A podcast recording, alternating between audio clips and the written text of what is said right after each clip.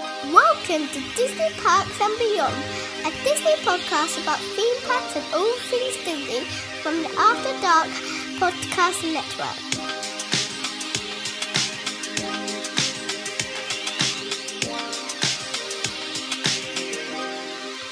Hello and welcome to another episode of Disney Parks and Beyond. I am Nick, and on this episode, I am joined by the fabulous Mr. D. Hello there. I feel bereft. There's only one Paul. I feel like the whole world is unbalanced. Ah, you've you spoilt the reveal, Ah, but I'm you are sorted, sorry. slight, slightly slightly unbalanced. Yeah, Yeah. definitely unbalanced. People have been saying that for a long time, but no, I actually believe them. I didn't I didn't want to uh, I didn't want to point it out, but yeah, yeah, it could be onto something.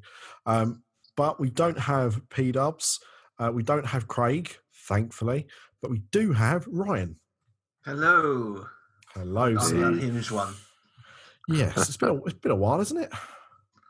Yeah, I've been like I've been ill, and I've kind of just get got getting back into the swing of things. I've got my new Mate, desk I didn't up. I didn't I didn't ask why. I just made a statement. If I wanted to know why, I'd like read a book or something. you Sorry, know? I thought we'd be more friendly on this show now. Nah, it's not that. Nah, No, I, I mean, we're just not swearing at each other anymore. yeah, exactly. We'll just Fair we'll, we'll continue to snark. The um, speaking about one of the reasons why you've not been around. Um, yes. you did say it before. I really interrupted with a crap joke. Um, you have kind of done. I don't, it's not a man cave, but like an office space, I suppose. Yeah, so I've always had like a yeah. Since I've moved in, I've had a I've- I've had like a games room, but I've turned it more into an office space now. I've got a proper big desk. I've got my new iMac and slowly get I'm slowly upgrading my podcasting equipment as well. So yeah, it, it, when I sit down at the desk, it actually feels like I'm working, even though I'm just chatting to you guys. I don't know if that's a good thing or a bad thing. Yeah. Um, in fact, don't, don't even don't even answer that. That- That's that's fine. Um, we're going to do the usual. We're going to talk about, uh, as, a, as a show title suggests, Disney parks uh, and beyond. So before we start talking about Disney parks, we do have to start the show as we've always done on the After Dark Podcast Network with what is everybody drinking. So uh, Ryan, I'm going to go to you first. What are you drinking? I'm drinking a Starbucks skinny latte, no added sugar, lactose free. What the hell are you drinking a Starbucks at this time of night? I know it's it's a pre-made Starbucks. Yes. But you mad Well. I could drink a can of Monster at twelve o'clock and go to sleep at quarter past. So. I've got a question. I can only ask you this because of um, you know being the fellow monster drinker. mm. Sometimes get tired after drinking a monster. do you? no, I don't. I don't know what's wrong with me. Sometimes I get nappy. I just need to have a nap. Just That's the thing. twenty minutes. Caffeine, caffeine just like keeps me going rather than makes me awake. So like Mm. I could I could I could go go to bed like five minutes after drinking this and fall asleep, but it keeps me functioning. I mean, please don't, because obviously, you know, somebody on this podcast tonight has fallen asleep during a record, and uh, you know, I don't think now's the time to repeat it. Did you? I, I I, that. I, I don't want to. I, I didn't want to out myself, but yes. Um, in fact, actually, I think a lot of people would be quite happy if I fell asleep during a podcast recording, because then I wouldn't be talking. There'd just be Uh, silence, so people wouldn't know what they, what happened. Yeah, the ringmaster's gone. Um, Mr. D, what are you drinking? Uh, I- I'm on something different. I went rummaging uh, in the cupboard and I thought well, there was still some gin left, but at the back of it, I actually found half a bottle of Chivas Regal. So I'm having a whiskey. Wow. Just a whiskey. Yeah. Uh, when you when you said you went rummaging, I wondered if that was like slang for um, searching for rare bottles of rum. But No rum. uh, no rum no to be found. no. Yeah. Whiskey enough. galore. whiskey go go. Um, Oh, I've um, as, as I think a lot of the country, uh, we're not uh, touch wood. Thankfully, desk is wood. Um, we're not suffering with coronavirus, but um, I think a lot of people, because of the uh, the change in the weather and that, have had you know like colds and, and bits and bobs like that. So I've been a bit rough. So um, I'm just cheering myself with some cherry Pepsi Max. I've gone back to the old faithful, fallen completely off the wagon, and need to sort my life out basically. But then what Oh, is uh, new? suppose. Mm, um, I went, right. to, I went to a restaurant at the weekend and uh, right, I had a cherry Pepsi Max just just for you.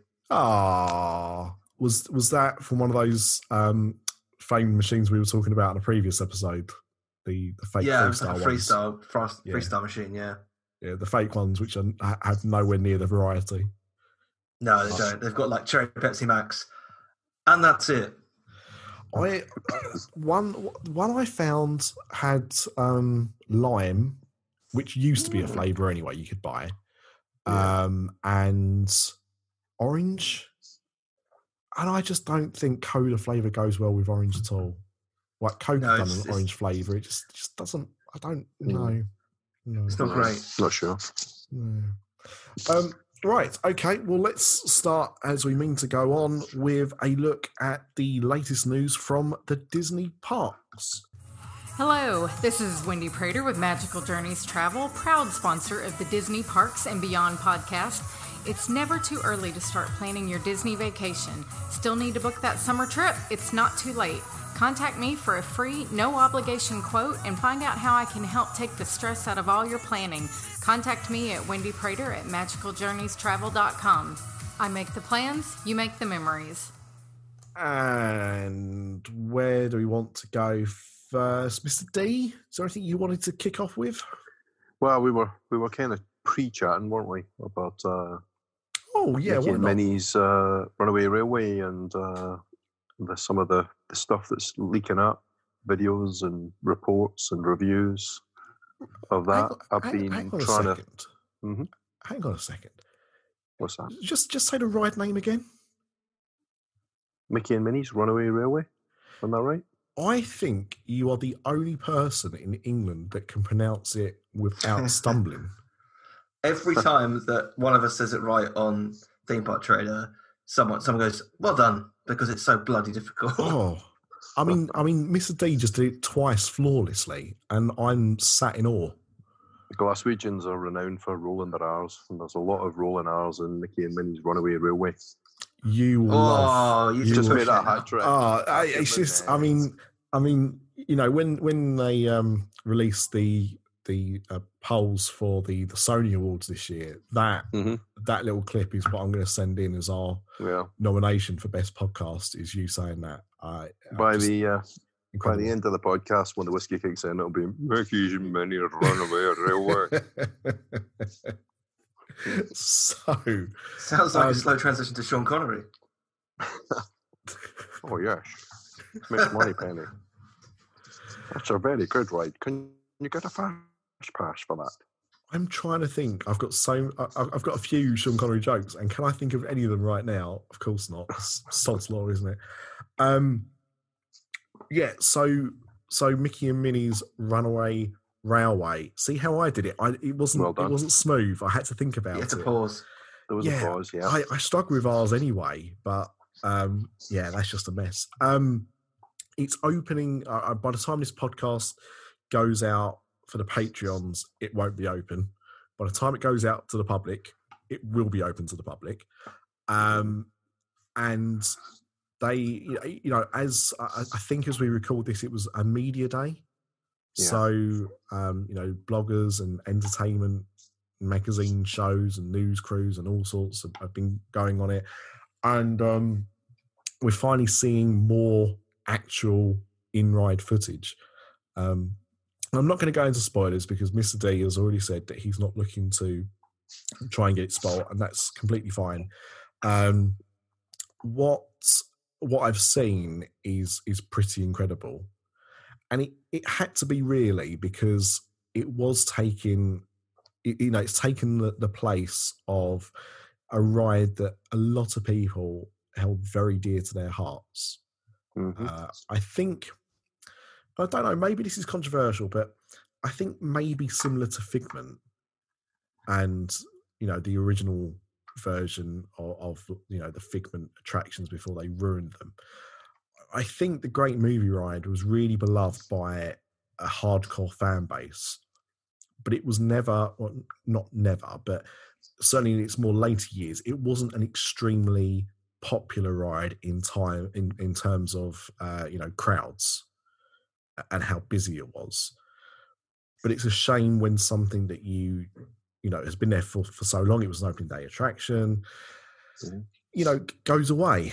And and so when you're taking away something really iconic, you need to make sure whatever goes in there is is going to you know marry up to it really.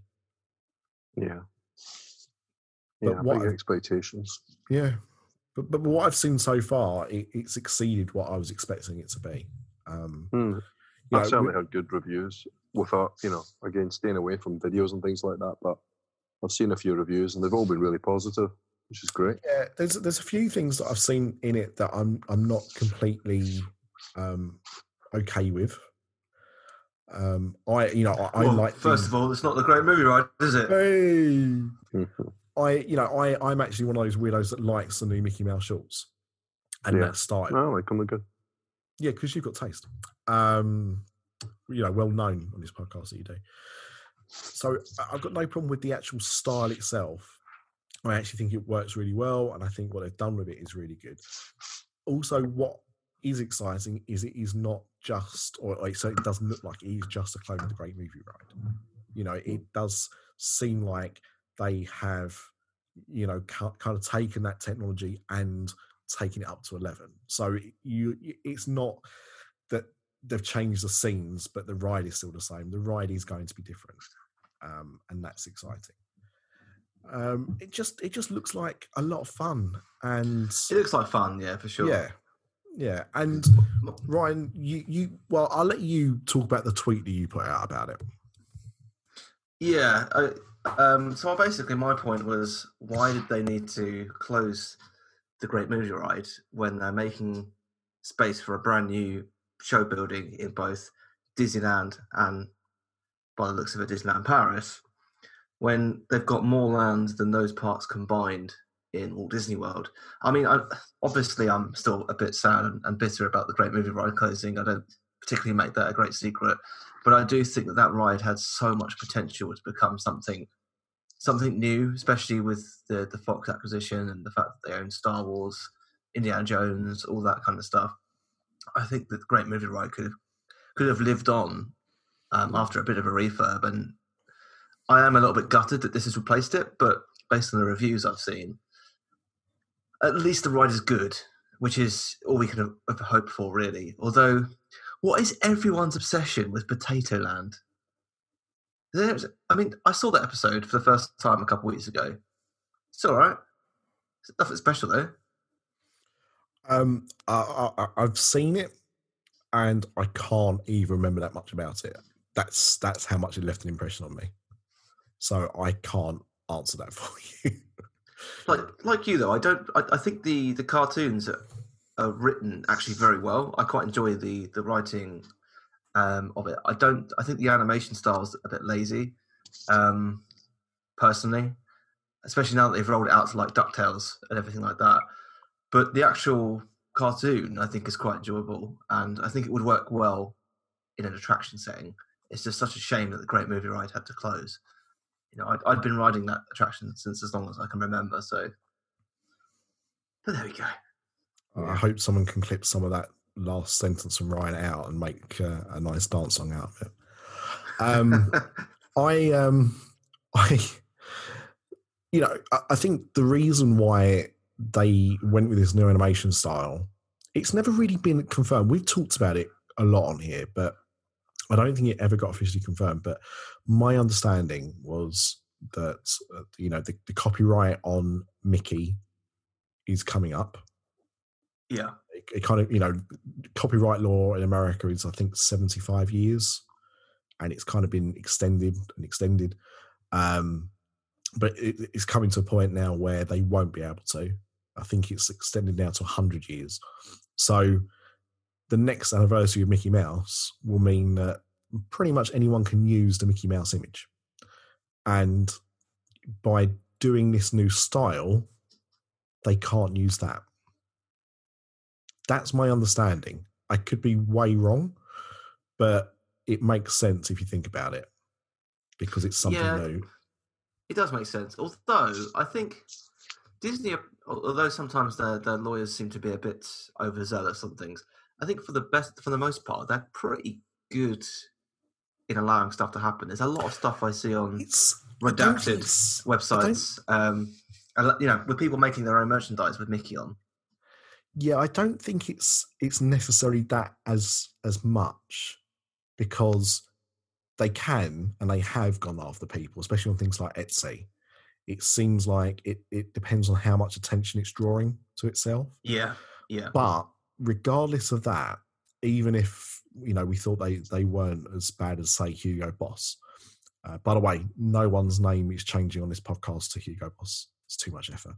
Um, but what will happen when that goes into public domain is that anybody can do anything with it yeah, and Disney can't do anything about it. That's the thing. Like at the moment, you can go into Primark or Uniqlo or you know wherever and get Disney branded Mickey Mouse t-shirts, and that is because it's under license, and it means that Disney get a cut from that. You know, from every t-shirt sold, or you know they'll be paid a, a fee up front for the use of Mickey Mouse on merchandise and Mickey's 90th birthday was a great example of that, where everybody and their second cousin launched a Mickey's 90th birthday, uh, you know, design.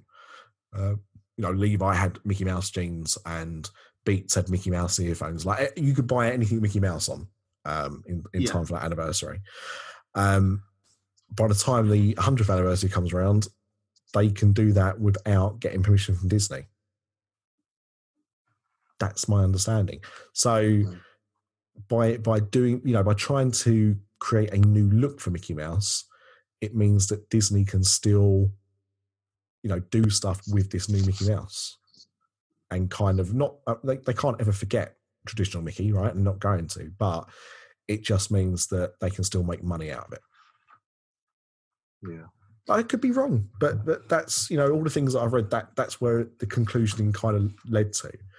Um, I think it's weird though. There's just a real lack of because of this new Mickey. There's just a real lack of consistency when you see him now. I agree I because I you it's a got bit odd. yeah you got you got different types of Mickey. So you got you know traditional Mickey or or a more traditional Mickey as the character you go and meet and greet, and then you got this newer one. Um, but then I suppose you didn't really get much with classic Mickey, did you? You know, like original black and white short Mickey Mouse. No, not in terms of the look to actual look of like the original look. I guess you No. see the current meet and greet Mickey Mouse dressed as a black and white Steamboat Willie Mickey in Fantasmic, but he doesn't look like he did in Steamboat Willie. Yeah. Yeah, the costume's there, but the, the look isn't. Um, I can't see a costume working for this new Mickey. It'd be terrifying. I'm sure. I'm sure they did one, and it was Really? quite. Yeah, I'm. I'm almost. Oh man, uh, th- this would be a while ago now. This would be maybe two or three years ago, but I'm sure one came out for um, so, some publicity thing. Um, so they have actually got one, but it's very rarely used, and there's obviously a reason why for that because it just doesn't translate. Um, we talked before we again before recording. We talked about why it went there and not what they're doing in Disneyland, for example. And I think the reason why is because the building was there and it meant they didn't have to build anything new. And Yeah. I get because correct me if I'm wrong, but they announced this ride was happening, and then later on, like towards the end of uh, you know the construction of this one, they announced Disneyland's version. I don't think they Yeah, I announced think- them at the same time. No, I think Di- Disneyland's came maybe last D23 last Yes. year. Yeah, Last summer, I think it was announced. So they were way into construction here. And I don't. Th- I think the reason for that is because it was at that point that they realised this is going to be something special. And I think what we'll find, because it's obviously rumoured, as we said, uh, about going to Disneyland Paris as well, um, that these attractions, when they're built elsewhere, will not be the same. Think of it a little bit like Pirates of the Caribbean.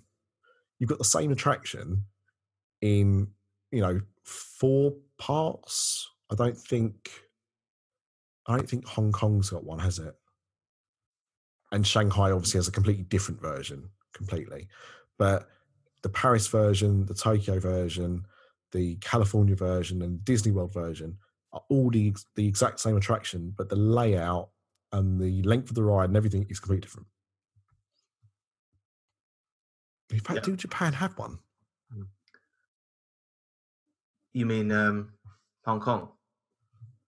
No, Japan. Does Tokyo have one? I'm not sure. Okay, I've double checked, and Tokyo does have Pirates of the Caribbean. So my point does Yeah. make sense. Um, yeah, you know, all of those have different rides, the same ride, but in a different way.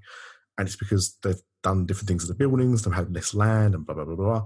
So it would not surprise me if the versions that we see elsewhere are going to be smaller versions of the same attraction. I hope that they do um, differentiate between the two. I mean, between the three, maybe four, five or six, um, because that's my biggest complaint with Imagineering um, at the minute is that they just cut and paste attractions. And I get it to a certain extent, but I think Dis- between Disneyland and Disney World, it's a bit a bit too close for for my liking. Yeah, no, I, I, I 100%, 100% agree. Um, and we were talking about this. We recorded um, Discover DLP yesterday. We were talking about the the plans for Arendelle and what they're doing there, and you know, obviously discussing the, another part of that expansion, which is Star Wars. At the moment, we haven't seen the plans for Star Wars Galaxy's Edge in Paris, but we were saying how we hope that what was originally kind of um, shown as artists' impressions isn't going to be the final product because we don't want the Millennium Falcon.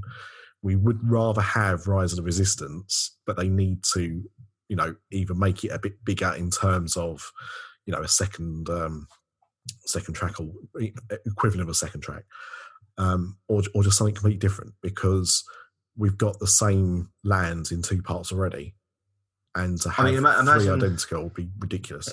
be nuts. But imagine getting half of an experience as well as the same land, and also imagine a boarding pass system with the French. God, Mm. Yeah, you mean, you mean where they will punch characters in the face because um, they're not going to meet them? Yes. Yeah, I could imagine just like a a park wide, like Anchorman style fight happening at the start of every day to get boarding passes. Mm. Maybe that's the way they should do it at Walt Disney World. To be fair, Disneyland. Yeah, they're too laid back over there. At least you don't need technology though. Yeah, but us Brits can get a boarding pass every day. True. um, so anyway, that is that is opening up this week. Um, Mm. It looks great. Uh, I know a few people that have been on it. Going to see if we can get uh, a little audio bit from them uh, about the attraction, and um, yeah, just just cannot wait. Um, Yeah. But The only Ryan, thing I, with- just on that, Go on. go on. um, it's not going to be part of Extra Magic Hours initially. Yeah, I that's strange. forgot to mention that. Yeah, Mm. The yeah. same as Rise of Resistance isn't either. Yeah. Why is that then? well, Rise of the Resistance apparently is because it needs extensive maintenance, Mm. Um, hmm which I kind of get, but also, why would you build an attraction that needs that much maintenance? Um, Well, yeah. Is it? Yeah. Is it maintenance or is it like um, debugging? You know, sort of start off possibly, type um, you know, potentially Yeah. o- over time that may fix itself. But a ride Yeah. like this, uh, I mean, because bearing in mind at the moment at Hollywood Studios, Extra Magic Hours are in the evening. hmm So it does seem a bit odd. Like, why would you? For, to be fair, for both attractions, why did you not keep them operating an extra couple of hours? Now, I'm guessing it's partly to do with the fact that if the park closes at eight and Extra Magic Hours is, is say until ten, if someone enters the queue at eight who is in the park, they have to let them ride the attraction. So anyone that's part of Extra Magic Hours would be joining the back of that queue, which doesn't Mm. seem particularly fair. yeah. Maybe that's it. Maybe that's the only reason why. Yeah. we'll see. hmm I think they'll both join it eventually. Oh no, yeah, Yeah. yeah, yeah. I, Yeah, I think to. it's. I think it's while they're still ironing things out. And let's be honest, they, you know, all right, Mickey's not yet ironing anything out because it's not open yet, but Rise is. So, and also as well, it, uh, it could even have something to do with the tech. I mean, they're both. Well, I, don't- I don't know the ride system for Mickey and Minnie's yet, but you you- we know with Rise of Resistance that they have to fast charge those vehicles. There's points in that ride they have to go over panels that you know gives the the, the car a little charge as it goes around to Mm. keep them moving. Um, That is bonkers. yeah, and and I think that is you know they they probably need a proper recharge at the end of the day. Mm. So you know I don't know. It, it, it'd be interesting to find out why, but we never will because I'll never reveal. It seems Um, like it's just a crazy way to design an attraction, doesn't it? An attraction that can't operate for 18 hours of a day in some in some busy days of the year. It just seems mental.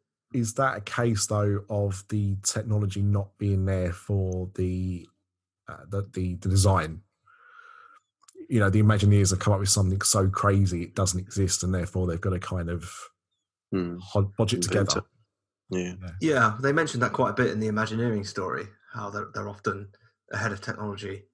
I think it happened with um, even Star Tours back in the day. They were ahead of where technology was, and it was a struggle. And they, they had the same with Soaring, and eventually, basically, Flight of Passage is where they envisioned Soaring originally going. right So, yeah, it's a bit of a shame if that's if that's the reason. I almost would have just used tech that I had access to. now i would normally just say ryan what did you want to bring to the table but there were two things that i know you really want to talk about so Hmm. let's just get one of them out of the way first it's your choice you can either go for chapek or you can go for dining plan what do you want to go with I, I think let's uh, let's start with let's start with the dining plan. okay Um, so they've introduced a new dining plan to the mix, which is the the Disney Dining Plan Plus. Mm. Um, and a lot of people have been complaining about it. Certain people within this uh, podcast group, no names should be said. They're not speaking And, right uh, now, so it's fine. They're not on the show tonight. Take your guesses. Yeah, chuck them under the bus. Go on. Bloody Amanda. um, but um, I actually think it's it's not a bad idea. So they're basically introducing it in between the standard Disney dining plan and the Disney Deluxe dining plan.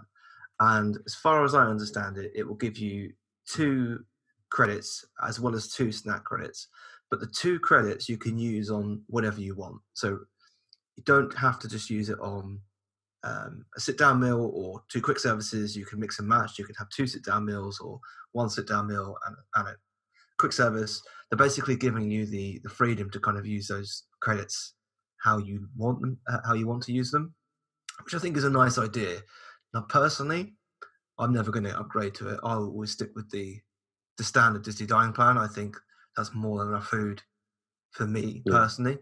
But um, I can understand the, the requirement for this. Um, I think the deluxe is too much, and the two meals a day, depending on the price, is, is a good kind of me, uh, intermediate step.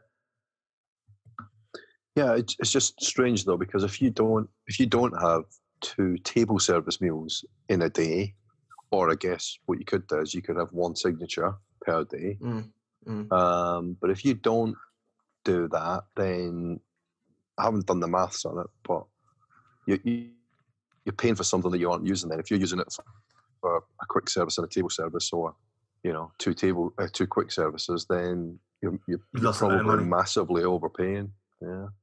Yeah, Let's- Uh, you'd have to you'd have to do like a, a character breakfast and um, the, the, Yeah. the most expensive single service credit you can find for dinner every day. Yeah, Mm. yeah. But I think you're I think you're right in terms of um, it, it, it probably fits a niche, you know. Uh, and and you gave a good example there of if you want to have like a character breakfast and then have a table service meal, then it's it's the perfect plan.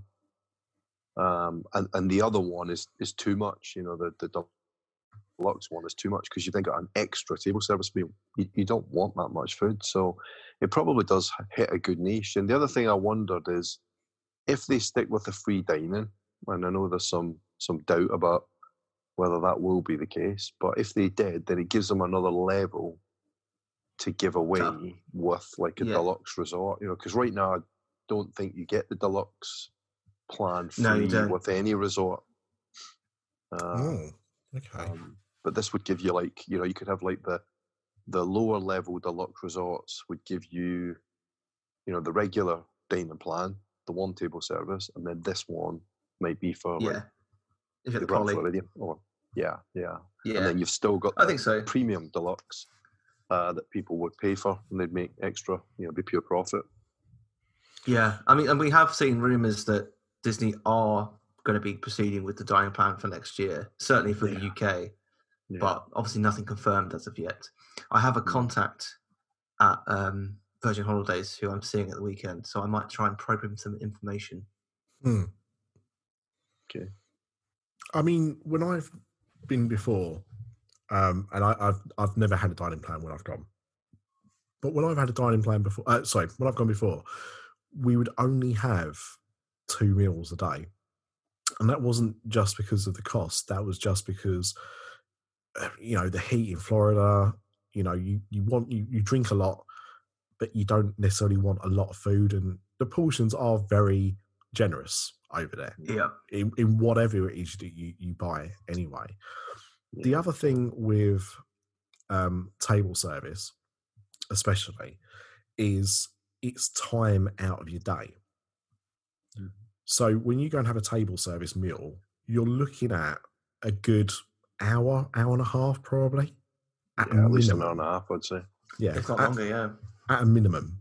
So, you know, let, let's say, let's call it two. So you've got your reservation, you've actually been able to go straight in on time, get a table, not, not had to wait for a table to be made uh, available. You've been able to go straight in, two hours. You do that twice, that's four hours out of your day.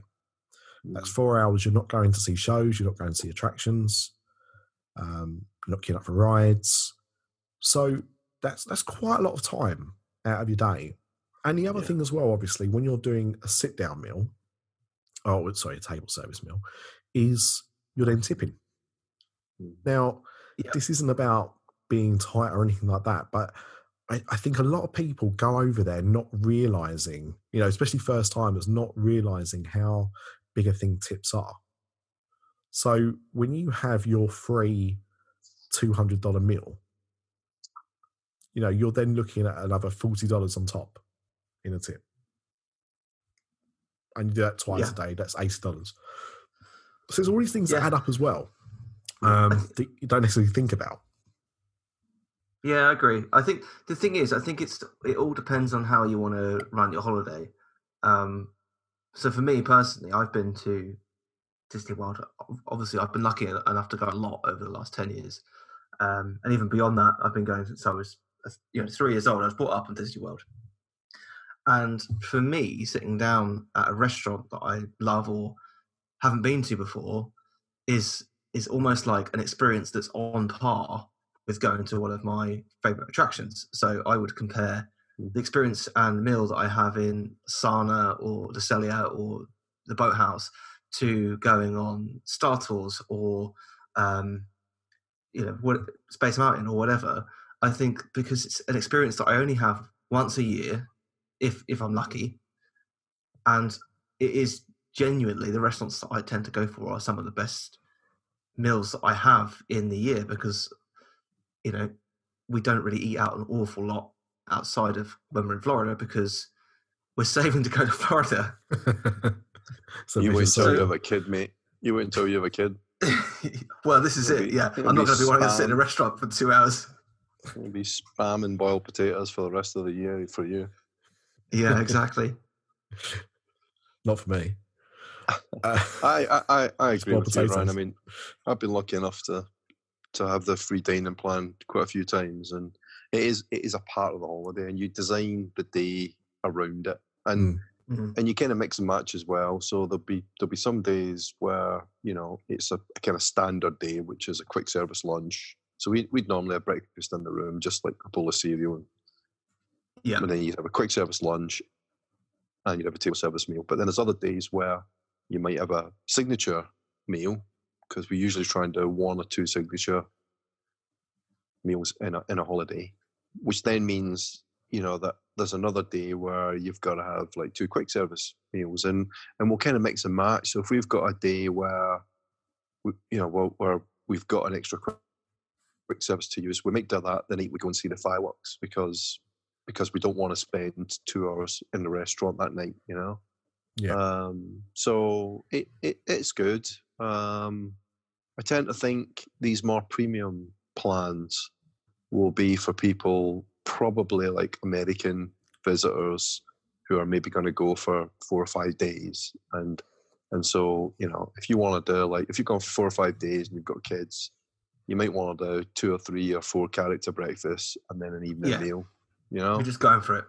yeah, but if you're going for two weeks or three weeks, like like people from Europe tend to go, yeah, it's it's a lot of food. If you've done that every day for two or three weeks, it's too much food. I think. Yeah, I mean, I we agree. struggle I the regular dining plan.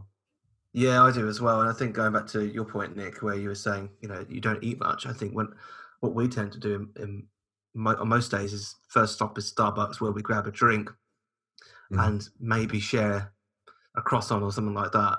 And to be honest, like we probably won't eat for for the rest of the day.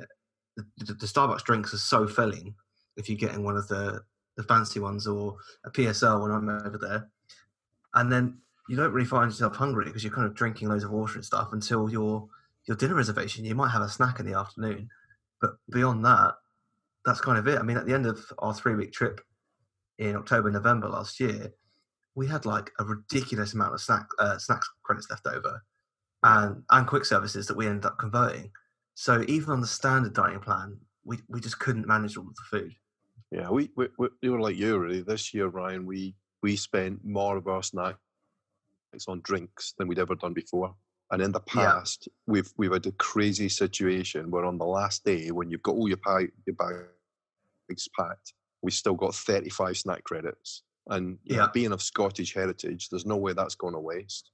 So Oh, you end yeah, up agree, going yeah. to like the candy cauldron and getting two huge bags of fudge, cookies, whatever, and you know you're trying to get that, sneak that through the airport and onto the plane uh, in your hand luggage. Um, but this year or last year, you know, we used more on like Starbucks coffees or ice drinks or whatever, and uh, yeah. Um, that that worked quite well for us. We did have some left at the end, but it wasn't a crazy amount. Yeah, I think that's the thing. Mm. Some the things that always um, kind of made us have more is when we did our Universal days. So we'd come Yeah. back and you wouldn't have used any of your snacks or quick services for the day. So Yeah. they kind of over like a three week period they build up quite a bit. But yeah, I, I agree. Like whenever we could, like there's, there'd be previous years where it'd be like, oh, let's not use a snack for a Starbucks, let's pay for it. And then at the end of the trip, you've got like 50 snacks if you include quick services left. Yeah. Whereas this last year, we were just like, right, just get Starbucks. You know what? If we run out of snacks, then so be it. yeah.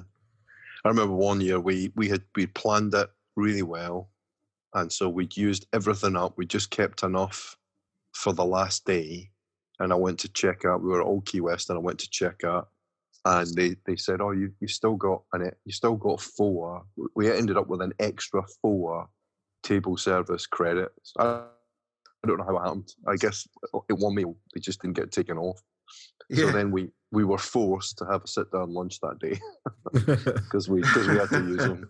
It became that's the- a thing. That's the funny thing, isn't it? Like when we we had an issue at um, Raglan Road where Mhm. they wouldn't take the dining plan, so we had to pay cash. The whole system went down. So we went back to the um, the Animal Kingdom Lodge, and to be fair, they they gave us the money back in cash, which is like Yeah. that's pretty good for Disney. Yeah. Um, and then they were like, "Oh, we're really sorry about this. We'll give you two extra credits." um, so on top of the credits that we obviously didn't use because we had to pay cash, Yeah. they then gave us some more credits, and we were like, "We're here for three weeks. We don't need any more." That's it. Uh, you, you, there was not something you hit on there, Ryan, as well about when you're talking about going to Universal. And when we went out for three weeks, we stay. You know, we split our stay between Disney, iDrive, and uh, uh, whatever. But when we were, you know, we, we were thinking about it, it was like, you know, if we if we're at Disney and we've got all these snack credits and we've got all these dining reservations, you want to use them. And if you're going elsewhere, you, you're not going to Yeah, you know, you're, you're going to probably pick up something to eat while you're at Universal, whether that's in the park or, or at City Walk or something, because you're there. So you've got those added up. So it really, you know, I, I guess the reason for having these things is because it tries to keep you in the bubble, and that's its Mm. intention. But it would really make me think about what I was doing. Like what I would probably do is I'd probably, if I was going out for like uh, two and a half weeks or three weeks, I'd probably do a Disney holiday for two weeks, Mm. and then I would do a almost like a separate week everywhere else. So if I had Yeah. the dining plan, I knew that I'd be using all of that because I'd be there those days and not Yeah. having odd days out where I then have to go right. I've now got extra. What do I do? Um, and that's and that works well in terms of a car as well. Now, now that Disney are charging for for you know, so so you Yeah. can you can live without a car in in Disney World. The transportation is pretty good, especially with the Skyliner. And if you Yeah. really need to get somewhere fast, you can use Uber as well. So so you know, but if you if you concentrate your time in Disney, um, then if you want a car for the rest of it when you're staying somewhere else, either well, even Universal, it doesn't make a lot of sense. But if you're staying on iDrive or at the coast or whatever, um, you know, then you can have a car for that time. Um, That works quite well. Yeah, I think it's gonna. I think it's gonna. All these things, especially like the car park charges we've we've talked about before, Yeah, um, and and this new plan and stuff. I think it's really gonna make people think more about how they plan their holidays. yeah. you know, we're I- definitely there's- done. Sorry, Sorry, Nick. Go ahead. no, I was gonna say, you know, I I, I still think people are gonna go to Orlando and are gonna do other things. They'll do Universal. They might do SeaWorld. They might do Legoland, whatever. Um, but I think it will. People will probably change how they book a holiday going forward because of you know thinking about things like that because car hire used to be almost you know part of the holiday you know you'd go into the travel agency you'd book your holiday you'd have your car hire because you're having your car for three weeks i think when people start realizing how much that car's going to cost them just to sit there for you know two-thirds of the holiday they might rethink that Yeah, so i think you're right And that's what I mean. In a way, that's what Disney wants. If you're not driving, yeah of course you're probably going to spend more money on property. that's it. Mm. well anyway that's that's for craig Mm. So you can turn off now, Craig. Um, let, let's talk Chapek. Yes. What should we? Where do we start? I think I think we should start with what led up to this. So last Um, week, a lot of a, a lot of brown nosing for five years. okay, I didn't mean that far back. I, I mean like back to last week when the news broke Okay. specifically. So, so it was. It kind of came out of the blue, didn't it? Oh, there was no warning. There's no warning. warning. As far as everyone understood it until last week, Bob Iger was remaining as CEO until 2021, and even then, he hinted that he may be um, extending his contract once again um, in various interviews. And then all of a sudden, Disney just announced that actually, with almost immediate effect, Cha- um, Iger was stepping down and Chapek was taking the CEO position, with Iger staying on as ch- executive chairman or something like that. Yeah, yeah. I think that's right. which seemed very very odd but i do think i think it's a point we could we could talk we could talk about at this point in particularly for hours i think um bob is seeing the the end of the tunnel has not got a bright light at the end and uh, the only way that disney can possibly go now that they are so high is a bit of a drop i think they've I think a drop is coming to the Walt Disney Company in the very, very near future, and I think that I don't necessarily think that Chapek is a bad choice in the fact that I think what he all he's going to do is is tighten the purse strings, make as much money as possible from what they've got, which I think is all they can do in the short term because they've made all these acquisitions. They've they've been spending money left, right, and centre, and now they basically need to rein it in. But equally, we're seeing from the, the creative stuff that they are trying to do, like Artemis Fowl, they're getting it so wrong that I almost think you need an Eisner to come in and take that position and be a bit more an early Eisner to come in and be creative with it and really work with Imagineering and have an interest in the movies. I think what they've done is hired a finance guy to lead a very, very creative company, which is a bit dangerous, I think. So we're going to talk about Artemis Fowl later on when we when we step Yeah. outside of the theme parks. Um, but we again, it, it's something we we talked a little bit about last night on Discover DLP because obviously he's now going to be in charge. Um, Iger was obviously involved with the uh, expansion coming to to Disney, and we were talking about at Disneyland Paris, and we were talking about the the possible impacts on that. Now, it, it's very likely that everything that's in motion is going to continue as is, unless there's a complete disaster somewhere down the line. So, and, and maybe that's why Iger's staying in position that he is, um, still still very senior. Um, but there, there's nothing really for Disney left to buy. That's the thing. You know, Mm. they've they've bought Fox, which was one of their the, the biggest kind of rivals in a lot of ways. Um, they've they've obviously bought Marvel, um, Lucasfilm. So they've got things like Star Wars and and all of the MCU except for Spider Man. Um, you know, Paul mentioned about you know could they be looking into MGM in the future, and I said, what will that give them? Because I mean, MGM now doesn't really have much. Even Bond is not really MGM. The back catalogue is, but you know, Bond is now being distributed elsewhere. So they need to start really going back to basics, I think, and thinking more in house about what they could do, rather than just looking at you know IPs to buy and and, and companies to buy up. Um, and I, yeah, I'm I'm not entirely sure if this is the um, the right move. It'll be it'll be very interesting. The next the next decade, I think for Disney is going to be really interesting to watch. Mhm. Yeah, I, I completely agree. And you know what? We we obviously moan at Chapek quite a bit, but we don't know how much he was restrained, uh, constrained by um, Iger. In all fairness, now the issue I've got with Chapek is he's never excited about anything, other than when he just got a multi-million dollar pay rise, and which is the only photo I've actually seen him smiling. Um, but you know, I, I've said it before that, that when he's opening Star uh, Galaxy's Edge, put some excitement behind it. Like actually, like at least pretends like you bloody care about Star Wars. Um, and I I just don't think you know if, you, if you- if you'd had Eisner on the stage there, he'd be dressed in as in some kind of Jedi robe, Sith robe, having some kind of lightsaber duel Right. with with Mickey. You know? Yeah, I That, that for me is an issue. The. CEO, the CEO should be of Disney of Disney Well, should be at yeah. least enjoying it. Uh, Mr. D cannot hear us. It's okay. I can hear you. Oh, you can. Excellent. Yeah, you disappeared. Disappeared Okay. for about twenty seconds.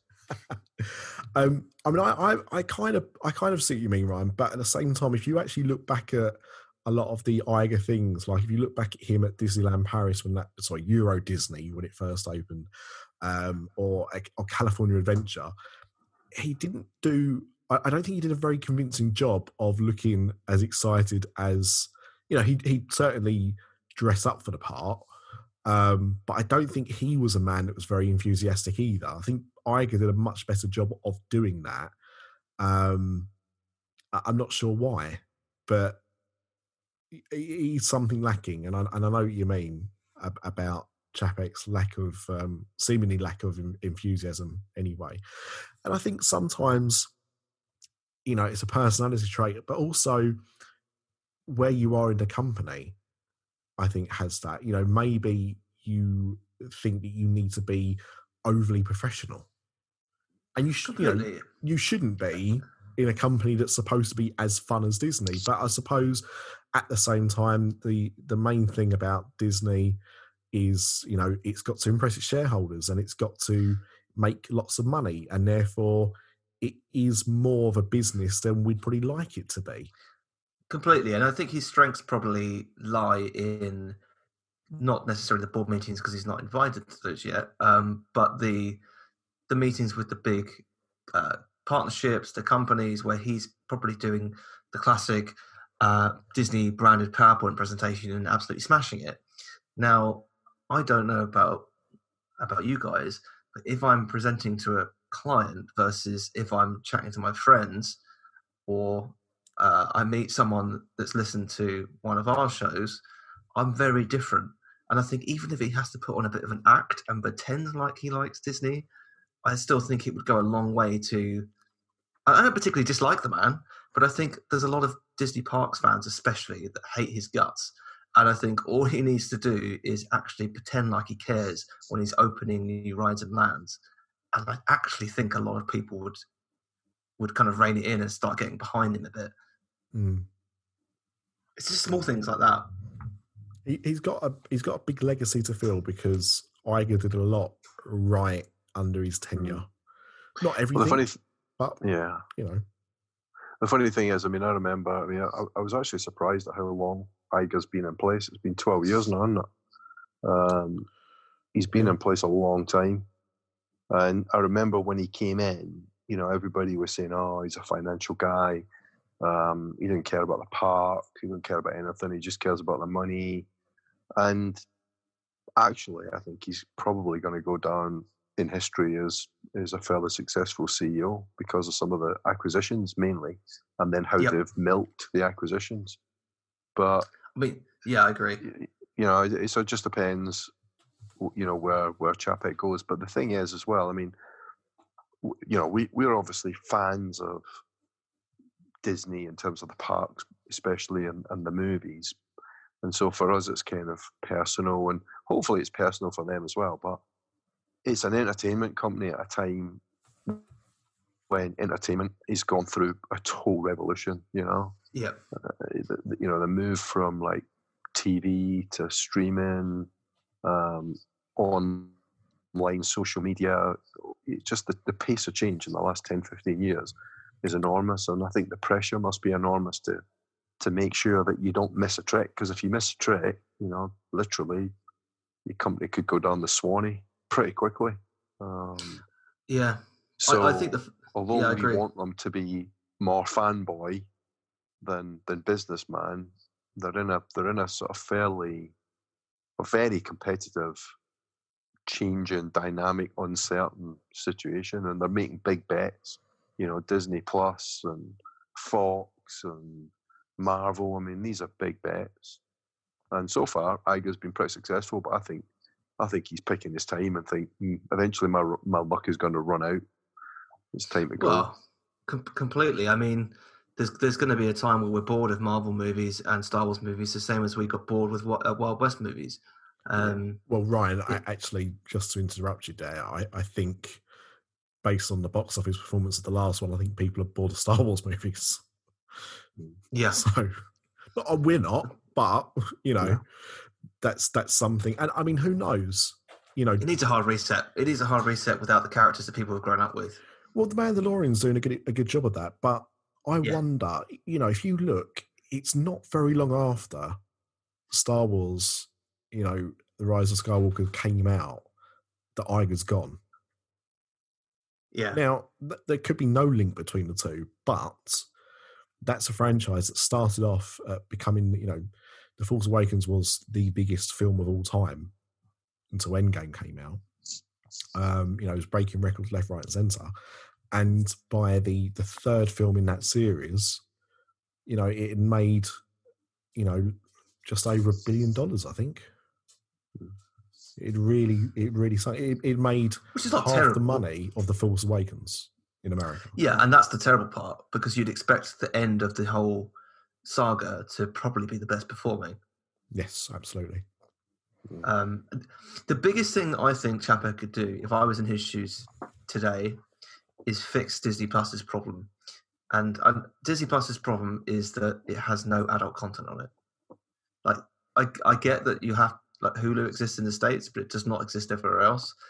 And there's been so much discussion. I don't know if you've seen the, the stuff going on with Lizzie McGuire. So obviously, it's a, a massive revival for fans of the show. I, I watched it when I was a kid, where they're kind of arguing behind the scenes on whether it whether it's basically Hilary Duff doesn't want it on Disney Plus because they're trying to restrict the story that they want to tell because it's too adult, which I'm sh- which probably won't be that adult at all. But if Netflix can do it, where where I can actually have a kids account versus a, an adult account, why is Disney Plus not able to do this? It's a simple thing. Yeah, and, and High Fidelity was exactly the same. That was a, that was announced as a Disney Plus show, and that went to Hulu. Yep. So, um, yeah, it, it, it seems it seems bizarre, but you know, Chapek has got a legacy to fill in those parks, and now's the time he's got to step up and and do something. And you know, Iger's put the plans in place for Avengers Campus and and the expansions to uh, Paris and stuff. So let's see once all of that's been finished, what Chapek comes up with next. Mm. Can you imagine if tomorrow he just went, yeah, well, um, we're bringing the Dreamfinder back and we're completely, we're putting like 100 mil into the new fig, into a new Imagination Pavilion. We're rebuilding Horizons. Yeah, I, both, both of those, a- and everyone be like, Chapek is the best CEO ever. Oh yeah, he gets it. Right now, there's fun enough. It's been quite a weird week or a weird couple of weeks in terms of news. We've not really discussed coronavirus, which is Mhm. affecting Asia and the Asian parts, and uh, you know Tokyo's become the latest victim of that. But there was two incidents that happened at Walt Disney World, which I thought we would be um, we need to mention. The first one, the more minor of them, was the uh, the People Mover Mm. and the fact that uh, Oh, there was the, a uh, incident on that. The crash. Yes. Um, which has happened before, so it's Yeah. it's not the only time. But the reason why it stood out a bit more than just being a, a regular incident is because the day before that, in a tribute, I believe, and it's not been confirmed, but I believe it was Disney's tribute to uh, the former Jaws attraction, Mhm. and possibly uh, Disney suggesting that Universal put Jaws back into the Epic Universe part that they're going to be opening up. Um, a boat sank on the Jungle Cruise. So I thought it was it was Disney's tribute to the new CEO taking over and the reflection of what the company will become. well, it, it fitted in, so you could be right. Um, We're gonna need another boat. Yeah. they had a few more lined up. Um, I mean, I'm I'm not a massive historian, but is this the first time that this has ever happened on the Jungle Cruise? I think that's certainly the first time I've ever seen it reported. Hmm. I mean, it may have happened in Disneyland's early years and just never been reported, but Yeah, I've not I'm pretty seen- sure. I'm pretty sure I've never heard one of the skippers saying, "And now you can see the underside of water." yeah. Pretty sure they've never said that before. and it's happened what three, four months before the Jungle Cruise film comes out. Yeah, Almost, almost no better timing, I suppose. Yeah. I'm Um, thinking maybe that ride needs a refurb. hmm, maybe. you'd be right. I'll tell you what was interesting though is apparently it only affected the ride for thirty minutes. Yeah, they just picked picked the boat up, set it on fire, and then moved on. Probably set the skipper on fire as well. It was um, it was one of the handicap accessible boats as well. Good God. So I mean that was, uh, well, I mean, I mean there was no injuries, there was no um, no issues. Um, No than injuries, no issues, but 20 lawsuits. Yeah. I, I- I believe some fast passes were given out. Um, and some new clothes, hopefully. I mean, the the good stuff is, or the good news about it is that it was only you know between ankle and shin deep, uh, the water. So, you know, no one was in any real danger. But I'm, you know, I'm sure it must have been quite No, shocking. there's crocodiles in that water. Hmm, exactly. You can't see under, you know, what's underneath that Ginger water. can you? I tell you what, though, thank God it didn't actually go down properly because imagine people trying to swim to the shoreline, like genuinely, with all those animatronics about. That could have been really like disastrous. What if they come alive? That, or they get caught in a gear and something horrendous happens. Yeah, although I mean they would have shut the power off if that was the case, I'm sure. But um yeah, it's um it, it's not great. Um I've not seen any reports from um any of the survivors. I don't know what I'm saying. I can't think what else to call them.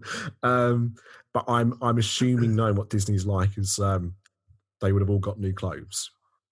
Is it true that they're changing casting for the new Jungle Cruise movie, and it's going to be Kate Winslet and Leonardo DiCaprio. I was just going to say, I'm, I'm pretty sure I saw a photo of one of the survivors on the Jungle Cruise this week throwing a, a red pendant off the uh, off one of the boats.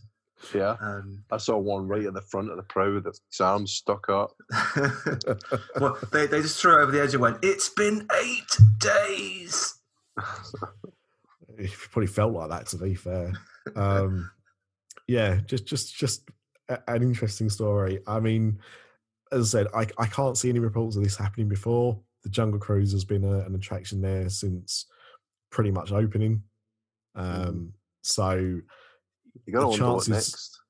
what's We've had that? the monorail. We've had the monorail, the Skyliner, Yeah, TTA, Jungle Cruise. You know, what's next? Autopia, uh, Tomorrowland Speedway. That's happened as well. Oh, I'm always crashing those. I do that on purpose. Yeah, that was a joke. that was the first attraction I ever I ever did that on when I was a kid. Um, yeah, so I, I, I thought we we couldn't leave the news about speaking about that. So But I mean, coronavirus, very bri- briefly, all of Disney's parks in Asia were currently shut. That is Yeah, that's massive. huge. Yeah, that's huge. I mean, And Paris just banned any gathering over 5,000 people in enclosed space. Yeah. How long before Paris is shut as well? Well, Tokyo have got the Olympics this summer, haven't they? yeah, Yeah, not anymore. But yeah, well, there you go. I mean, who knows? Empty stadiums. God, that'd be a weird thing to see on TV, wouldn't it? I don't know. Did you not see that Man City game the other week? Um, it's um, it's it's a funny it's a funny one. Uh, the the Asia parts because if they were shutting for a few days, it wouldn't be such a big deal because they've had to do it before. You know, Tokyo had to close for a while after the earthquake had hit there. Um, you know, bad weather has caused parts to close before. You know, like Disneyland Paris has had to have closed because of weather before. So it, it's not unprecedented, but what is is the, is the length Yeah. um, that they're closing for, which is you know weeks. Hasn't Shanghai been shut almost a month now? Like, It must been be. crazy. Yeah, it's got to be. I know Tokyo is only only shut for two weeks, roughly. I think it opens again in the middle of March. Um, but the other two, that- so Hong Kong and um, Shanghai, there's no opening date for those two yet. No, no, they've just they've just said they're closed um, for the for the foreseeable. Tokyo is is going to be closed at the moment until the sixteenth of March, Yeah, um, and, and obviously that will be readjusted. It's it's a very odd situation because it's started in the last couple of days to really become a big thing in the UK, Mm. where Yes. they've started to really start, um, you know, discussing it and talking about conting- contingency plans and, and all of this kind of stuff.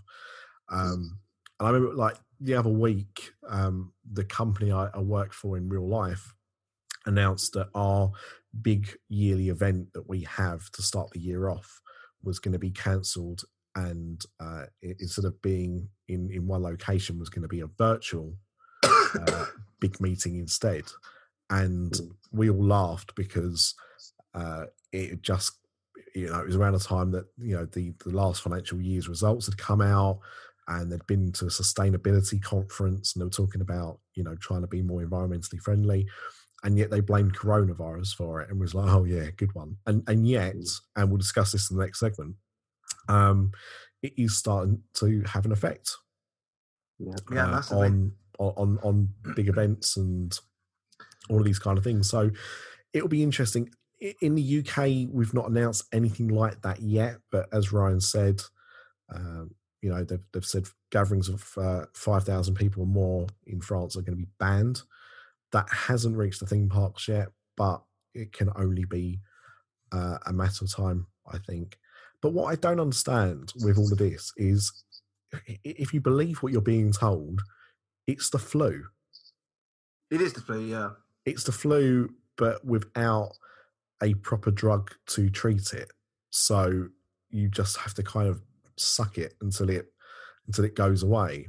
And if you are, you know, elderly or or vulnerable health wise, then Mm. it is going to be troubling for you.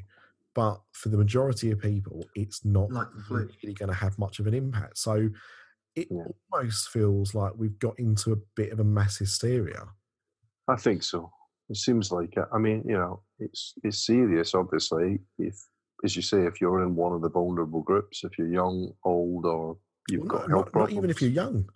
Not even if you're young. They're saying that of all the cases that have been in in children, Mm. um, the, it's not really taking effect. Mm, No, ch- children seem to be um, pretty okay actually from the statistics. It's Yeah. it seems to be like um, what I saw earlier was like thirty to forty year olds. It was Oh, I'm okay, man. I've, I've- I've got the most uh, the most cases. I'm sure I read that earlier. Brilliant. I'm in that bracket. Uh, Phew. slap- I'm pretty much there. So I've got diabetes as well, so I'm screwed. Yeah, yeah. It's been nice, been nice knowing you. Um, this show, this episode in particular, is either going to really age well or badly, depending how, on how the rest of this year goes. Yeah. But they seem, they- I mean, back to the theme parks, they've seen cases of um, Roni, as I like to call it, um, in Florida now. Mm, So, and, and I think Disney are going to be like they are in Asia. They're going to be very quick to close the parks just out of. They don't want the bad publicity. They don't want to be responsible for being one of these locations that has helped spread the virus. So, um, I wouldn't be Yeah. surprised to see closures in the American and European parks. I think Yeah, yeah, I think I think probably the US they'll hang up as long as they can, and and Yeah, they'll be looking for it to be across the board, you know, because if Disney are shutting the parks, then you know major sporting events and things like that, you know, it, it, it needs to be a cohesive strategy. I think if if that's what needs to happen, but yeah, I think so. if Disney, seem if Disney are going to do it in America, I predict it's going to be around May time. mm, They'll wait. They've got spring break coming up, which is the time they should really be closing the parks for. Uh, Yeah. in in terms Well, of mind that, mind you, Um, all of our spring breakers are all alcohol protected. I mean, there's no Yeah. there's no might bugs going to get a yeah. grip there. Yeah, if, if they douse themselves in alcohol as well, they'll be fine. Um, and then they've got things like Memorial Day weekend, and I can see them if they're going to close after Memorial Day and reopen up for Independence. That's that's my bold prediction on this podcast. Again, this will either age really well or very badly. time will be the judge of that one. Um, Yeah. Speaking of time, I think we've talked enough about the park news. So let's go and have a look at the There's just- from outside the parks. There's just one thing we should have sort of covered when we talked about Mickey and Minnie's Runaway Railway. Um, but the Mickey No, it's just shorts, it now. no, no, the Mickey shorts theatre is opening tomorrow, I believe, Yes. uh, in Hollywood Studios in what was the Sounds Dangerous building. oh, Uh, that's where it so- is, is it? yeah, yeah. Right. Um, and there's uh, they've made a, a kind of bespoke short uh, vacation fun, is it? Can't remember that. Vacation something. Um, so that so that's be kind of interesting. so that will be based on the new attraction then. hmm See, I like that. A short Yeah. unique to the place that you're going to. Fantastic. Learn from that Pixar shorts in Epcot and just close it already. Yeah. Some of those are all right. Um, Oh, they're good. They're- they're great, but I've got them on DVD. see them. Yeah, yeah, exactly. Yeah, yeah, great. Um, right, let's try again So go and have a look at the news from outside of the parks. After Dark podcast is sponsored by HHNUnofficial.com, the home of Halloween Horror Nights news and rumors all year round. Find us on the web at www.hhnunofficial.com. So stop the fog machines and clear the cobwebs. It's time for another episode of the podcast that's nearly the same as all the others.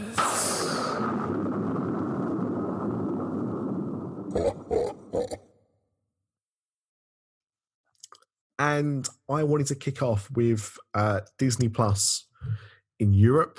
We are finally getting it. We talked about it before previously, so uh, American listeners can tune out for a little bit. But um, two bits of information. The first one is it looks like we are going to get The Simpsons as part of it after all. After being told that we weren't, it looks like a deal has been reached, so we are going to get some of the Simpsons. Now, Ryan, we talked about this. Your prediction?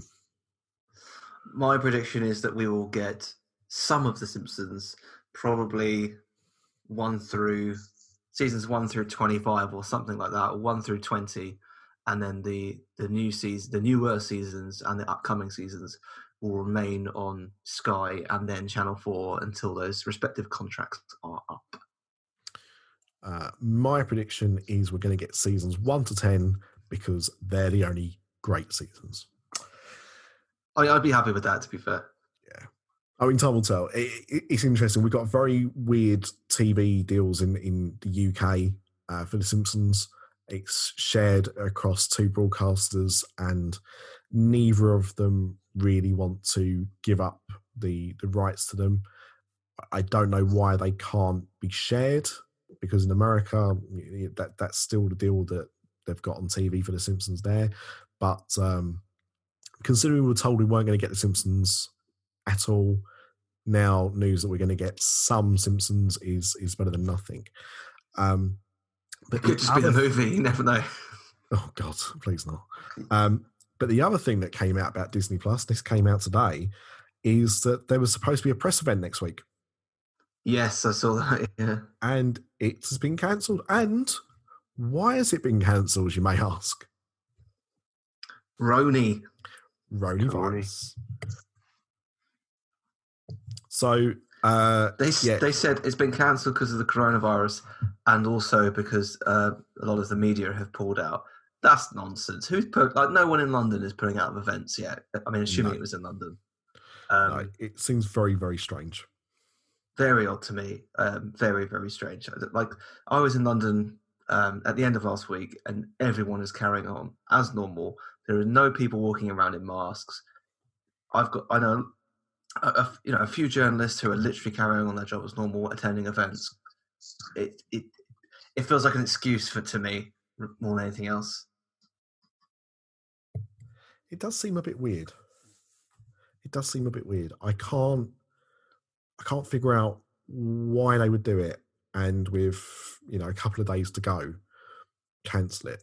So you know either either they really do have serious concerns and like you say Ryan about the parts they don't want to be seen as as one of the big instigators of, of it. Um but it just seems a bit odd especially as well when it's been promoted so heavily in Europe. Oh, I'm seeing it constantly everywhere. Yeah, I mean, it's been all over TV. Uh, it's been, you know, I've seen tra- adverts and trailers for it at the cinema. Um, it, you know, and, and social media wise, you know, everywhere I go, whether it's Facebook, Twitter, um, Pornhub, you, you still get adverts for D- Disney Plus. Maybe not Pornhub, but do you know what I mean? Like, it's it's it's weird. It is literally everywhere. So, you know, may, do you think maybe they're just cancelling it because they're like, why do we have to throw this money for a party? Everyone knows about Well, it. I mean, what what um what press big press website hasn't already covered it? Like, why they why do they need to? Like, everyone's already spoken about the Mandalorian in the UK. What Mm. el- genuinely? What else is there to get excited about? I mean, they've got some great old old content on there, and there's there's some old cartoon classics that I'm looking forward to watching. But other than that, like, is there anything that the press? I mean, the press aren't going to care about that. They care about new, exciting stuff that's going to get people's attention. They've already shared all of that when Disney Plus came out last year. yeah, I, I mean, the Marvel shows aren't ready to go yet. Um, No. There's a few films coming out in the next few months that'll be added to Disney Plus. Um, that's about it. And also, as well, the other weird thing about it is that it's still going to be different in regions. So, my understanding is that a lot of the films you get on American Disney Plus, like the newer films, like your Captain Marvels, your your Endgame, Aladdin, Lion King, that kind of stuff, isn't going to be there on the European ones, or certainly not in all European countries, because they all have their own individual deals to show films. Yeah, I'm guessing in like in two, three, four years' time, there'll be a bit more consistency to it. Mm. But until that point, it's just going to be a mess. Especially like us in the UK, there's so many contracts all over the place with Disney stuff. I honestly think the day one Disney Plus in the UK is going to be pretty poor. Yeah, and maybe that's why it's it, it, they've got a, a, nice launch offer. It's not quite as good as the American launch offer, offer but um, they're offering the first year for forty nine pounds or fifty nine euros, depending on where you are, which is cheap.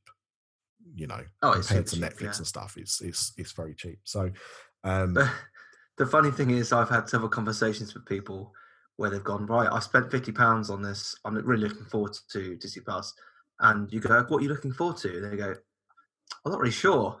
Like, the only you, you, you've got one show that you want to watch, and the rest of it you've probably already got on Blu-ray.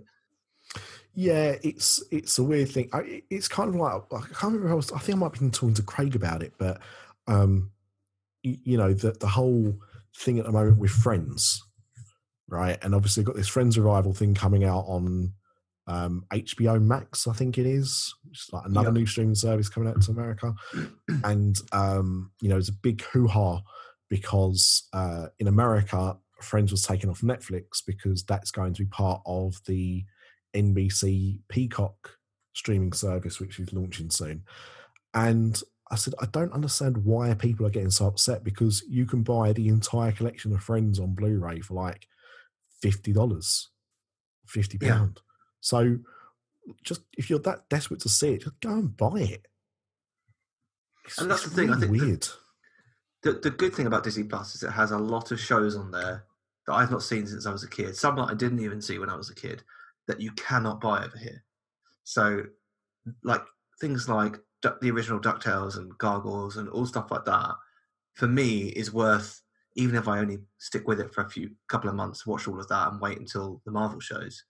It's worth the purchase for a fiver a month.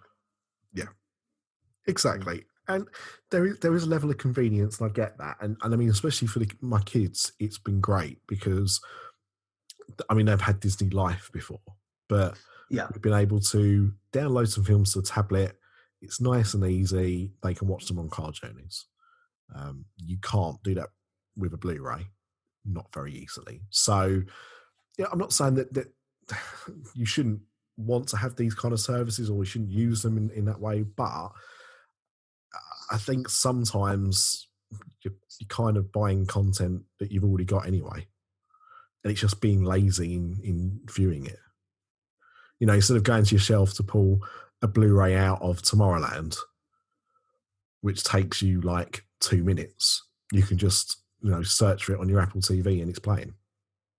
Yeah, and, and also Disney have made changes to some of the uh, films on Disney Plus. The famous one being Lilo and Stitch, where they swapped out the the, the washing machine or dryer where Lilo's playing into a pizza box. Well, that is a, that's a European thing. Oh, is it? So the European version, that's always been the case. the American version had the tumble dryer or washing machine.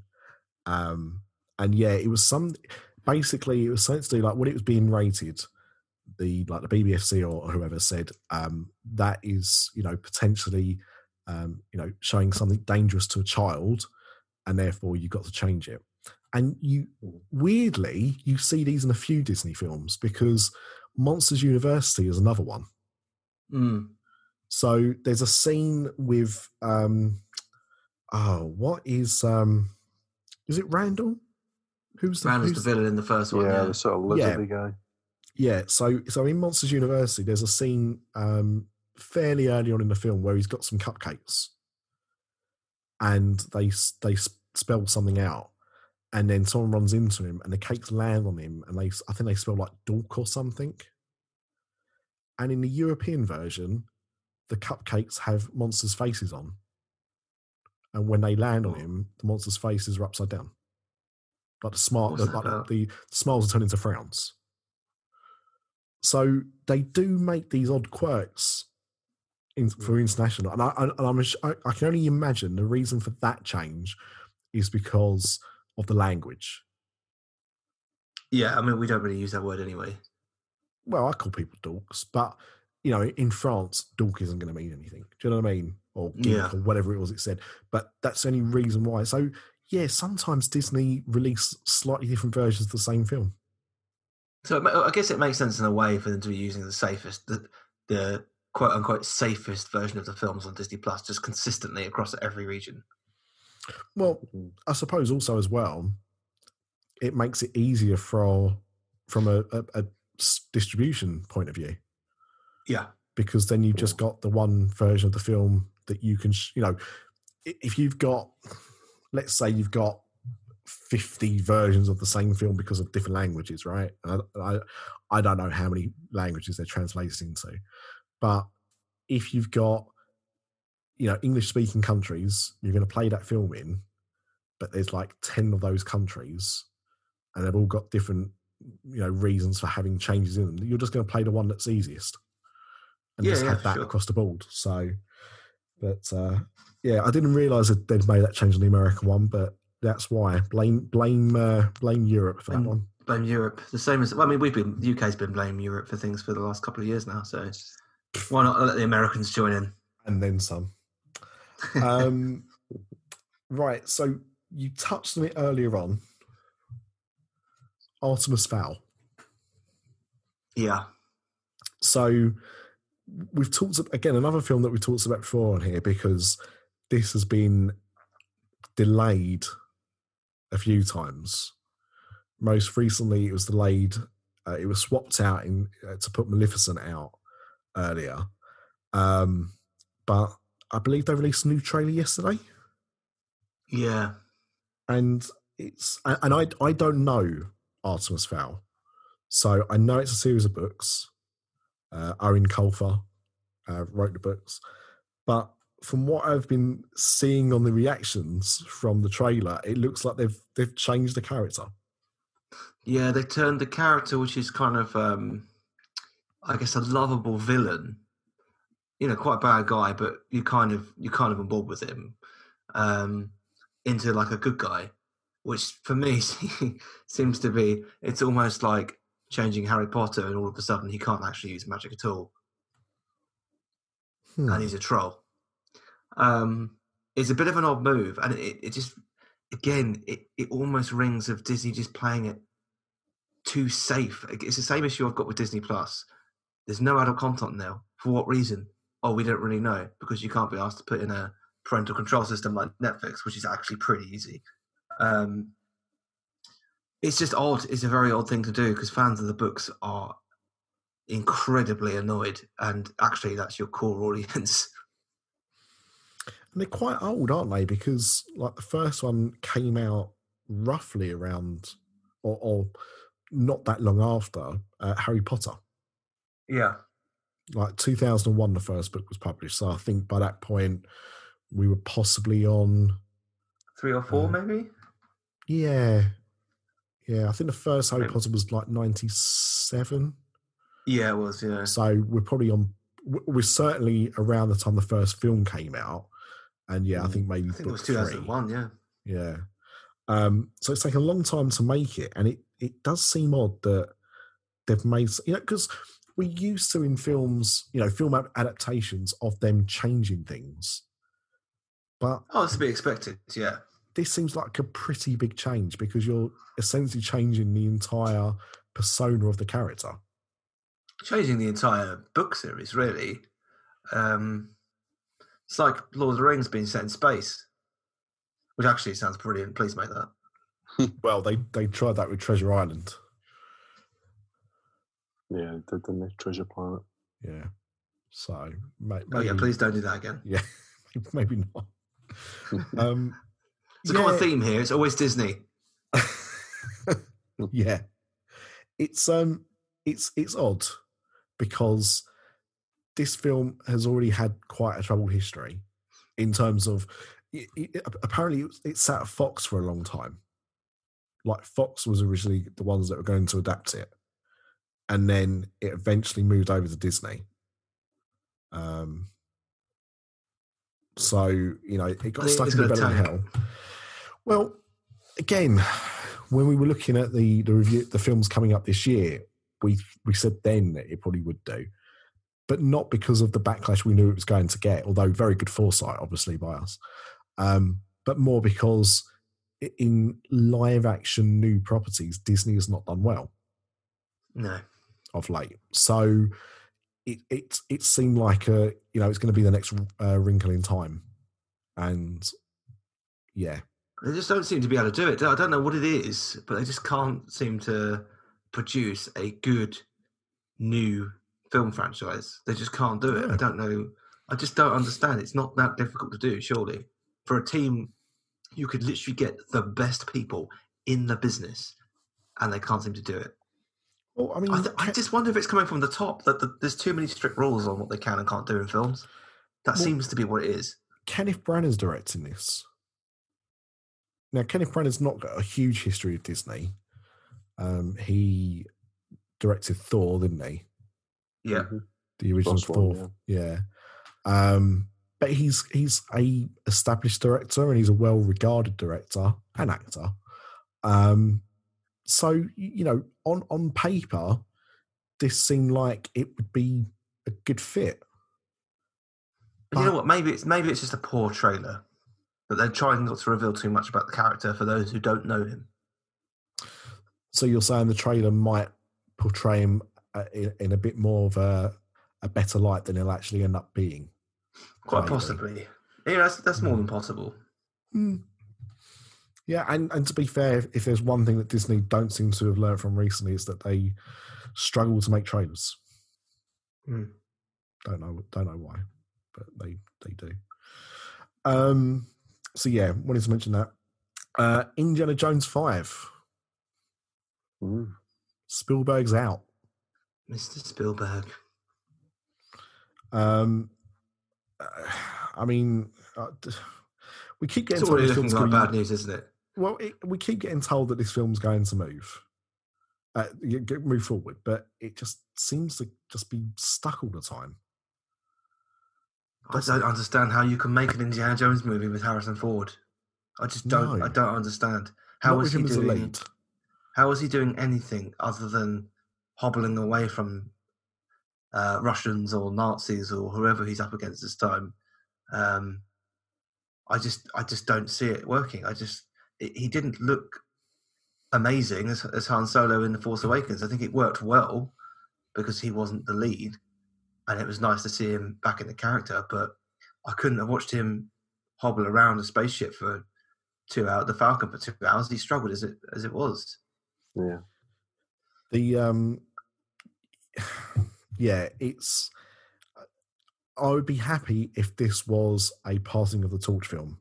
You know, what would be good is if this was like a reversal of um, the uh, Last Crusade, where Yeah.